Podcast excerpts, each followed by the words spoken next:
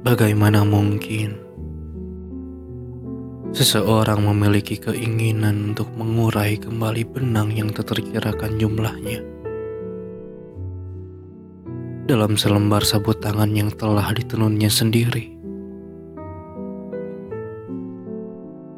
Bagaimana mungkin seseorang bisa mendadak terbebaskan dari jaringan benang yang susun bersusun, silang menyilang, timpa menimpa dengan rapi di selembar sapu tangan yang sudah bertahun-tahun lamanya. Ditenun dengan sabar oleh jari-jarinya sendiri. Oleh kesunyiannya sendiri.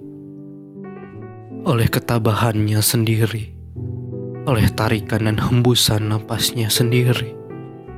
Oleh rintik waktu dalam benaknya sendiri.